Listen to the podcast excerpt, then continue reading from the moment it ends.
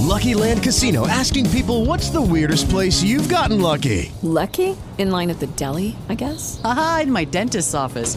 More than once, actually. Do I have to say? Yes, you do. In the car before my kids' PTA meeting. Really? Yes. Excuse me, what's the weirdest place you've gotten lucky? I never win and tell. Well, there you have it. You can get lucky anywhere playing at LuckyLandSlots.com. Play for free right now. Are you feeling lucky? No purchase necessary. Void where prohibited by law. 18 plus. Terms and conditions apply. See website for details.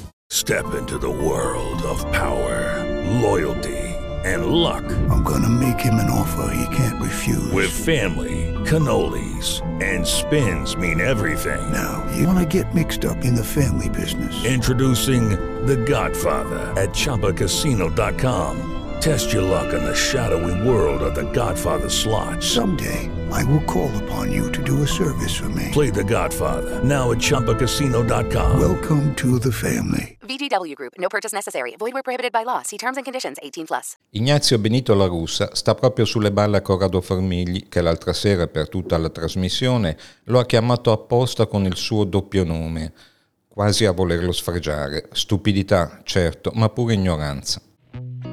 Libero in tre minuti. Autorevole, attuale, da ascoltare.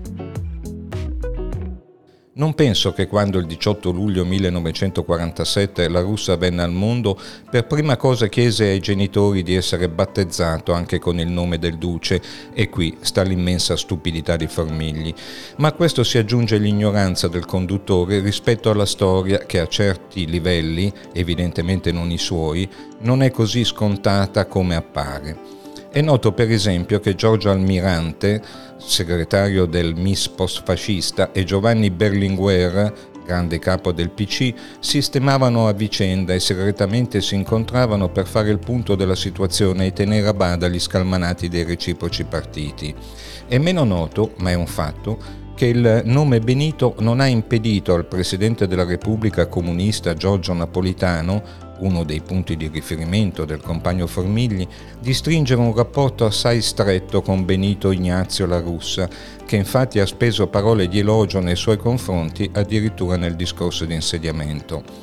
Un rapporto stretto al punto che i due, Benito e Giorgio, nel segreto delle stanze del Quirinale, dove Benito era il benvenuto, organizzarono il modo di concedere a me la grazia, dopo che uno di quei giudici cari a Formigli mi aveva fatto arrestare, cosa unica in Italia, l'ultimo precedente era Giovannino Guareschi negli anni 50, ufficialmente per reato di opinione, di fatto come sgarro al direttore del giornale della famiglia Berlusconi.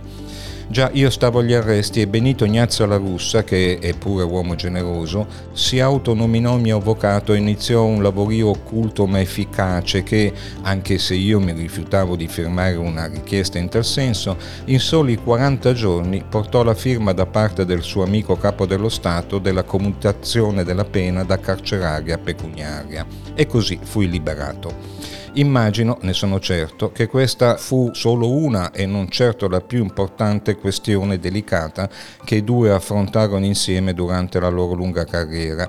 Stima e rispetto anche da fronti opposti, altro che Benito detto con un sorriso, che oltre che ebete tradisce un rosicare senza fine. Del resto, da uno che spaccia la Gebrial come raffinata intellettuale della sinistra, che cosa ti vuoi aspettare? Che di fronte a un passaggio storico come quello che stiamo vivendo, che di fronte al fatto che per la prima volta una donna nella storia della Repubblica diventa primo ministro, ripeta come un pappagallo Benito, Benito, Benito, nome peraltro in uso da oltre 60.000 italiani.